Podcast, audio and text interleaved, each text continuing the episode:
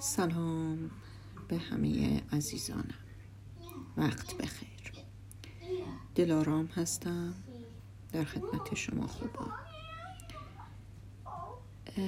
امروز یک شنبه ساعت پنج و یک دقیقه بعد از ظهر. به یک بار تصمیم گرفتم که کاری رو شروع کنم که خب مدت هاست شاید سالیانه بهش فکر می‌کنم. به اشتراک گذاشتن تجربیات زندگیم که اگر بخوام اونها رو به رشته تحریر در بیارم شاید کتاب قطور بشه. شکست ها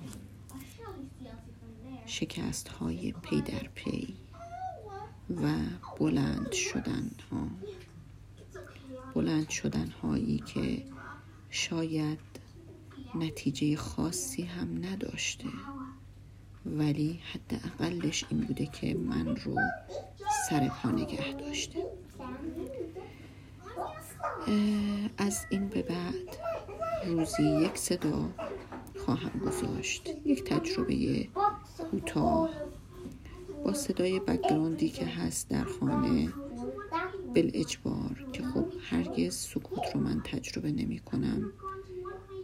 به دلیل اینکه با نوم و دخترم زندگی می کنم خب در همین شرایط باز هم من می‌خوام که ادامه بدم و هر چیزی که از ذهنم میگذره رو با شما به اشتراک بگذارم.